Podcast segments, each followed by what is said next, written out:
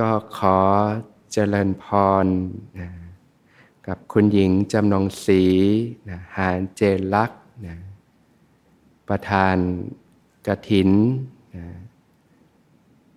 คณะนะรองประธานกระถินทุกท่านนะตลอดจนศรัทธาสาธุชนนะผู้สนใจใฝ่ธรรมทุกท่านนะ ในช่วงนี้ก็ตรงกับช่วงฤดูของงานกระถินนะซึ่งก็เป็นงานที่เป็นสังฆทานนะเราก็เป็นกาลทาน ก็คือเกิดขึ้นนะในช่วงหนึ่งเดือนภายในหนึ่งเดือนหลังจากออกพรรษานะสาระสำคัญของงานกระถินนะ ก็คือความสามัคคีนะกลมเกี่ยวกันนะนะที่เรียกว่ากถินสามัคคีเนี่ยนะพระพุทธศาสนานั้นให้ความสำคัญกับเรื่องของความสามัคคีกลมเกี่ยวกันนะการอยู่ร่วมกันเป็นน้ำหนึ่งน้ำเดียวใจเดียวกันนะรักใคร่ปองดองกันนะกถินนี่ก็ เป็นสังฆกรรมนะสืบเนื่องต่อจากวันออกพรรษานะก็เมื่ออาทิตย์ที่ผ่านมานี่จริง ๆ แล้วคำว่าวันออกพรรษานี่คือคือเป็นวันที่ญาติโยมเรียกกันนะทางพระสงฆ์นี่ถือว่าเป็นวันมหาปวารณานะนะโยม เคยได้ยินไหมวันมหาปวารณานะคำว่ามหาปวารณาก็คือเป็น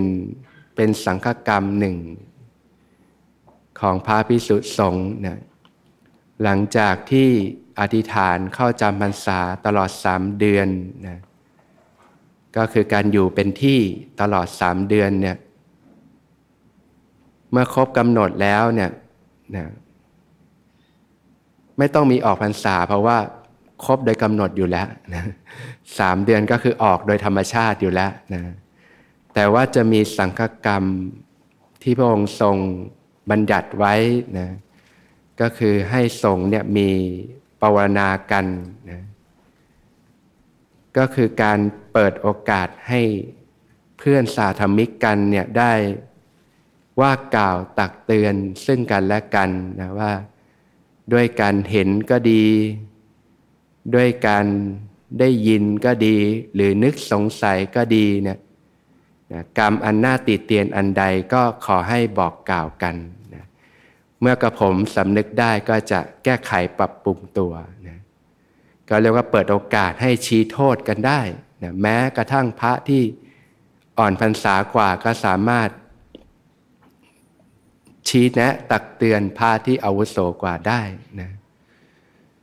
รงนี้ก็เป็นหลักสำคัญของความสามัคคีกลมเกี่ยวกันนะการที่เราอยู่ร่วมกันเนี่ยก็จะเกิดความสามัคคีกันได้ก็เพราะว่า มีน้ำหนึ่งน้ำเดียวใจเดียวกัน รักใคร่ปองดองกันนะอยู่กันด้วยความเข้าใจ อยู่กันด้วยความไว้วางใจต่อกัน ให้เกียรติกันนะไม่กระทบกระทั่งซึ่งกันและกันนะ ซึ่งมันเป็นธรรมดาว่าการอยู่ร่วมกันบางทีก็อาจจะเกิดการกระทบกระทั่งกันนะโดยเฉพาะพระสงฆ์เนี่ยก็จะมีพระวินัยสิกขาบทต่างๆ ที่ต้องฝึกฝนขัดเกลาตนนะนะบางครั้งก็อาจจะเกิดความพังพาดด้วยกายด้วยวาจาหรือกิริยาใดๆนะนะบางทีเพื่อนสาธมิกก็ทำให้เกิดการ กินแหนงแคงใจกันนะทีนี้พอเก็บไว้ในใจก็สะสมความไม่เข้าใจกัน ความกระทบกระทั่งกันไว้นะพระพุทธเจ้าก็จึงเปิดโอกาสให้พระภิกษุสงฆ์เนี่ยได้ บอกกล่าวว่ากล่าวตักเตือนกันได้นะเพราะว่าการที่เราจะเข้าใจกันเนี่ยนะก็ด้วยการสื่อสารพูดคุยกันทำความเข้าใจกัน อะไรหนักนิดเบาหน่อยก็ให้อภัยต่อกันนะซึ่งญาติโยมก็สามารถนำไปใช้ได้เช่นกันนะในการอยู่ร่วมกันตั้งแต่คนในบ้านเนี่ยนะถ้าเราเกิดการกระทบกระทั่งกัน เกิดการหวาดระแวงกันไม่เข้าใจกันเนี่ยก็อยู่กันร่วมกันไม่เป็นสุขนะ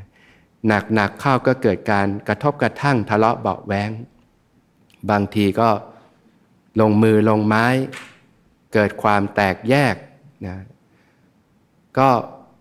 มีแต่ความเสียหายนะแต่ถ้าเรารู้จักนะเปิดโอกาสให้กันมีอะไรก็พูดคุยกัน สื่อสารทำความเข้าใจกัน ให้อภัยต่อกันเนี่ยนะหนักนิดเบาหน่อยเราก็ให้อภัยกันนะให้ความเข้าใจต่อกันเนี่ยก็อยู่ร่วมกันได้อย่างมีความสุขนะเพราะฉะนั้นการอยู่ร่วมกันเนี่ย เรื่องความสามัคคีเป็นสิ่งที่สำคัญมากเลยจะทำให้เราอยู่ร่วมกันอย่างมีพาสุข หลังจากภาวนาออกพรรษาก็หนึ่งเดือนก็มีพุทธานุญาตให้พระพิสุสงฆ์เนี่ยได้แสวงหาจีวรนะเรื่องจากหลังออกพรรษาก็ฝนก็ยังไม่หยุดดีนะก็เป็นโอกาสให้ พระพิสุสงฆ์ได้เตรียมพร้อมหลังจากที่เข้าจำพรรษาแล้วสามเดือนเนี่ย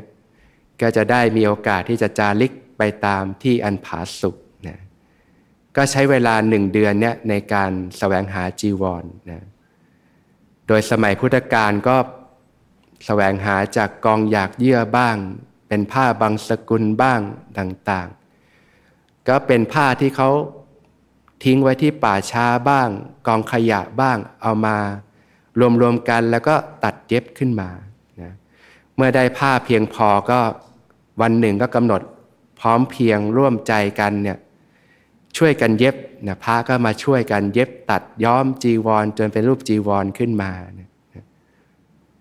สมัยก่อนเวลาจะเย็บก็จะขึงด้วยไม้สะดึงนะหรือไม้กระถินเนี่ยแหละ จึงเป็นที่มาของสังฆกรรมที่เรียกว่าพิธีการกระถินนะแต่ปัจจุบันก็สะดวกสบายนะด้วยศรัทธาญาติโยมก็ทำให้จีวรสำเร็จรูปต่างๆ มีมากมาย ญาติโยมก็เห็นความสำคัญนะก็จึงถวายการอุปถากอุปถัมภ์คณะสงฆ์เนี่ยก็ได้นำผ้าไตรนะมาถวายนะ เป็นผ้ากรถินนะก็เรียกว่าญาติโยมก็ช่วยกันให้เกิดความสามัคคีพร้อมเพียงใจกันนะพาก็ลดเวลาไปได้เยอะนะทำสมัยนี้จริง ๆ แล้วก็เย็บตัดกันไม่เป็นแล้วล่ะนะถ้าไม่ใช่ที่ที่ครูบาอาจารย์รักษาข้อวัดอยู่นี่นะส่วนใหญ่ก็เป็นพิธีที่ใช้เวลามากทีเดียวนะสมัยนี้ก็สำเร็จรูปนะ ก็ถวาย แก่คณะสงฆ์นะหลังจากคณะสงฆ์ก็อุปโลกขึ้นมามอบให้แก่พระพิสุรูปหนึ่งนะที่มีคุณสมบัตินะนะเป็นตัวแทน หลังจากนั้นก็จะมีอนิสงส์พิเศษสำหรับคณะสงฆ์ก็จะเนื่อนออกไปอีกทำให้สามารถแสวงหาจีวรต่อไปสำหรับเพื่อตนได้นะหลังจากเพื่อหมู่คณะนี่คือ มอบให้ พระสงฆ์พิสุรูปหนึ่งได้พิจารณาไปนะก็ญาติโยมนำมาถวายก็อาศัยความสามัคคี ความพร้อมเพียงกันเช่นกันนะรวมถึงสถานที่แห่งนี้เนี่ยก็เกิดขึ้นด้วยน้ำพักน้ำแรง ความร่วมแรงร่วมใจของศรัทธาสาธุชนนะที่เห็นคุณค่าของพระพุทธศาสนาเนี่ยที่เป็น แสงสว่างให้แก่ชาวโลก โลกทุกวันนี้ก็วุ่นวายมากมาย ผู้คนประสบความทุกข์ความเดือดเนื้อร้อนใจกันมากมาย ทั้งๆทที่ปัจจุบันเทคโนโลยีวิทยาการก็ก้าวไกลนะแต่ว่าผู้คนก็มีปัญหาชีวิตเพิ่มขึ้นมากมายเช่นกันนะ ความทุกข์ต่างๆที่เกิดขึ้นก็นับวันก็มีความรุนแรงขึ้นนะก็ต้องอาศัยหลักธรรมคำสั่งสอนของพระสัมมาสัมพุทธเจ้าเนี่ยแหละ เป็นวิถีชีวิตของการดำเนินนะเป็นวิถีชีวิตของการฝึกฝนขัดเกลาตนนะรู้จักในการพัฒนาจิตใจยกระดับจิตใจให้สูงขึ้นนะ เรียกว่ามีภูมิคุ้มกันของจิตใจ รู้จักในการฝึกฝนนะคำว่าการศึกษาเนี่ยถ้าทางโลกเราก็จะนึกถึงเรื่องของการศึกษาเล่าเรียน เรียนเราก็ทำงานใช้ชีวิตนะการศึกษาในทางพระพุทธศาสนา ก็คือการเรียนรู้แล้วนำมาฝึกฝนปฏิบัตินะ จนกลายเป็นวิถีชีวิตนั่นเอง เรียกว่าประกอบทั้งปริยัติแล้วก็ปฏิบัตินะควบคู่กันไป จะไม่ใช่ว่าแค่การเรียนรู้เท่านั้น แต่คือการเรียนรู้แล้วนำมาฝึกฝนนะจนกลายเป็นวิถีชีวิตนั่นเองนะ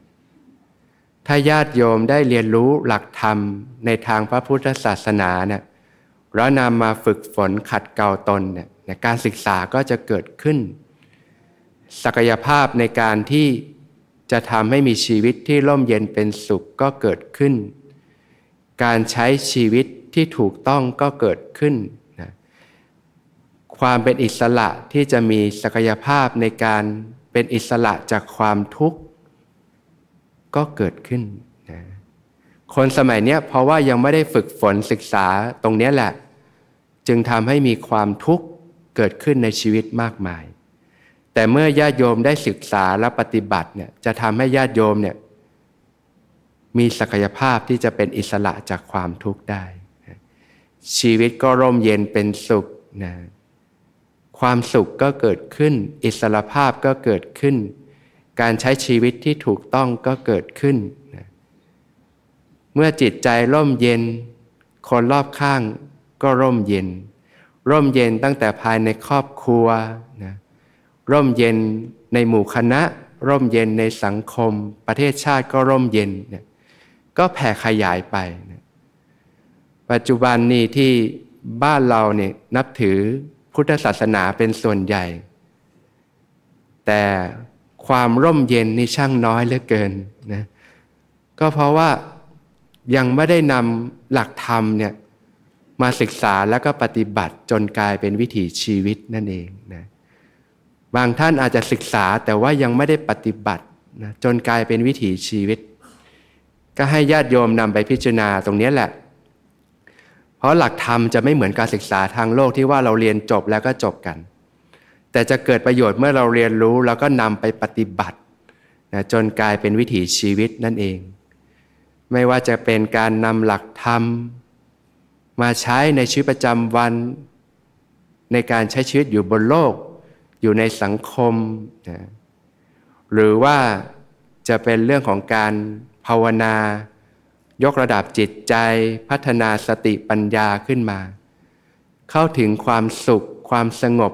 นะความเป็นอิสระจากภายในนะก็เรียกว่าทั้งกายภาพคือโลกภายนอกนะกับเรื่องของโลกภายใน ในเรื่องสภาวะธรรมภายในควบคู่กันไป ตรงนี้เป็นมาชี้วัดได้เลยนะ ถ้าญาติโยมศึกษาปฏิบัติธรรมแล้วฝึกฝน จนได้ผลลัพธ์ที่ถูกต้องเนี่ยกิเลสเครื่องเศร้าหมองต่าง ๆ ก็เบาบางลงไปนะความโลภกก็เบาบางลงไป ความโกรธก็เบาบางลงไป ความหลงก็เบาบางลงไปนะตัณหา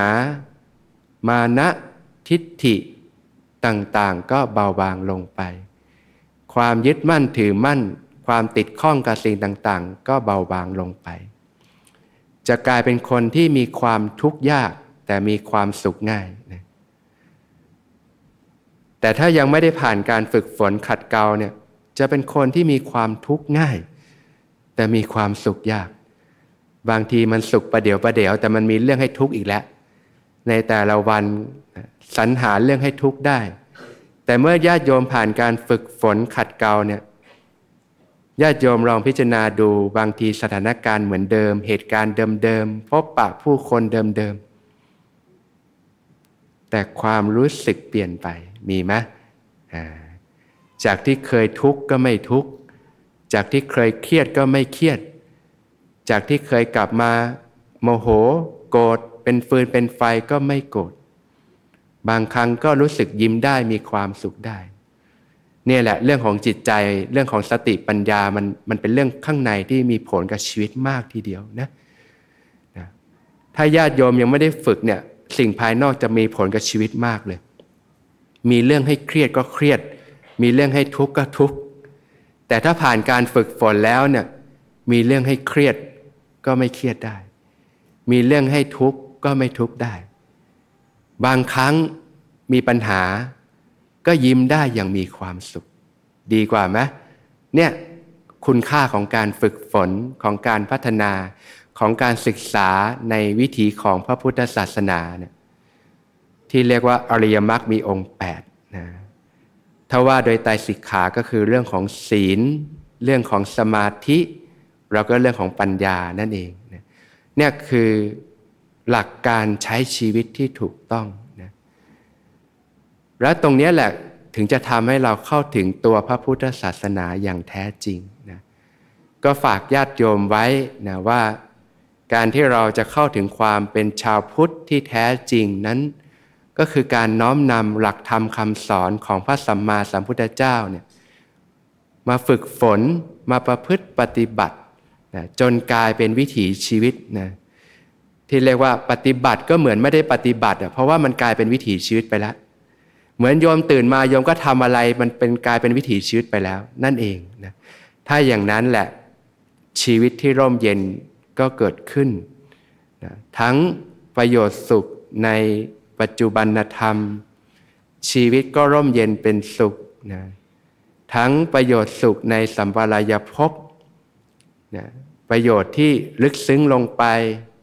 หรือเมื่อจากโลกนี้ไปด้วยจิตใจที่ผ่องใสเบิกบานเนี่ยก็ท่องเที่ยวไปในสุคติภูมิแล้วก็ประโยชน์สุขอันสูงสุดนะคือการหลุดพ้นจากกองทุกข์ทั้งปวงนะถ้าทางโลกเรียกว่าวิสัยทัศน์เนี่ยเราอาจจะมองไปข้างหน้าห้าปีสิบปีนะแต่ว่าในทางพระพุทธศาสนานี่มองประโยชน์สุขทั้งสามระดับเลย ทั้งประโยชน์สุขในปัจจุบัน การใช้ชีวิตปัจจุบันเนี่ยก็อยู่เย็นเป็นสุข ถ้าปัจจุบันยังไม่อยู่เย็นเป็นสุข เราจะไปหวังอนาคตได้อย่างไร อนาคตมันก็คือผลของปัจจุบันนะปัจจุบันก็อยู่เย็นเป็นสุข อนาคตภายภาคหน้าก็อยู่เย็นเป็นสุข เพราะว่าผลก็มาจากเหตุ เมื่อสร้างเหตุปัจจัยที่ดีไว้ สร้างเหตุแห่งความสุขผลก็เป็นความสุข เราก็รู้ถึงประโยชน์อันสูงสุดเลยนะคือพานิพานนะที่พระผู้มีพระภาคเจ้าได้ตัดไว้ว่านี่ยสุขอื่นยิ่งกว่าความสงบไม่มี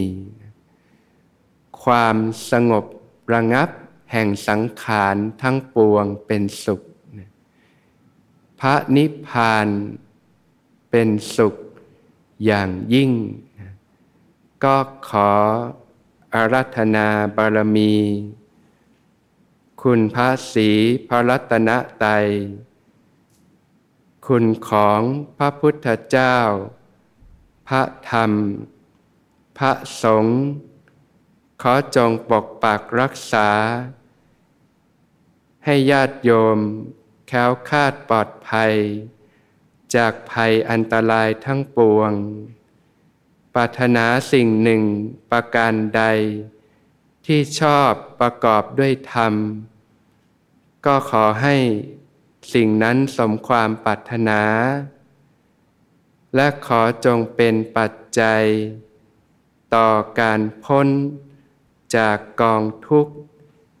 คือพระนิพพาน ทุกท่านเทน ก็ขออนุโมทนานะกับท่านประธานกระถินนะคณะท่านรองประธานทุกท่านนะแล้วก็ศรัทธาสาธุชนนะผู้ให้การอุปถัมภ์อุปถากเลื่อยมานะตลอดจนถึงนะญาติโยมที่นะเสียสละนะได้เปิดโรงทานนะเพื่อ นะเลี้ยงข้าวปลาอาหารแก่พุทธบริษัทนะก็เรียกว่าเป็นผู้ที่เสียสละมากเลยนะต้องเตรียมการต่างๆนะตลอดจนถึงญาติโยมที่เสียสละนะมาเป็นจิตอาสาช่วยงานนะเมื่อวานก็มาพร้อมเพียงกันหลายท่านนะช่วยเตรียมงานต่างๆ ไม่รู้จักเหน็ดจักเหนื่อยนะ วันนี้ก็ช่วยงานกันนะทุกคนก็ร่วมแรงร่วมใจกันมาด้วยใจกันนะอันนี้แหละนะจิตที่พร้อมจะให้จิตที่พร้อมในการเสียสละเนี่ยแหละ ที่เป็นบุญเป็นกุศลนะเป็นจิตที่เป็นกุศลอันยิ่งใหญ่นะก็ให้ท่านทั้งหลายได้ปลื้มใจนะว่าในโอกาสอันดีอันเนี้ยพวกเราก็พร้อมเพียงกันนะ มาสร้างเหตุปัจจัยที่ดีไว้นะเพื่อพระพุทธศาสนา เพื่อศรัทธาสาธุชนที่จะได้นะมีสถานที่นะในการที่จะมาเรียนรู้ศึกษาปฏิบัติธรรมนะรู้จักในการดำเนินชีวิตในวิถีที่ถูกต้องนะนำพาชีวิตเนี่ยก้าวเดินในเส้นทางที่ถูกต้อง จนหลุดพ้น จากกองทุกข์ทั้งปวงได้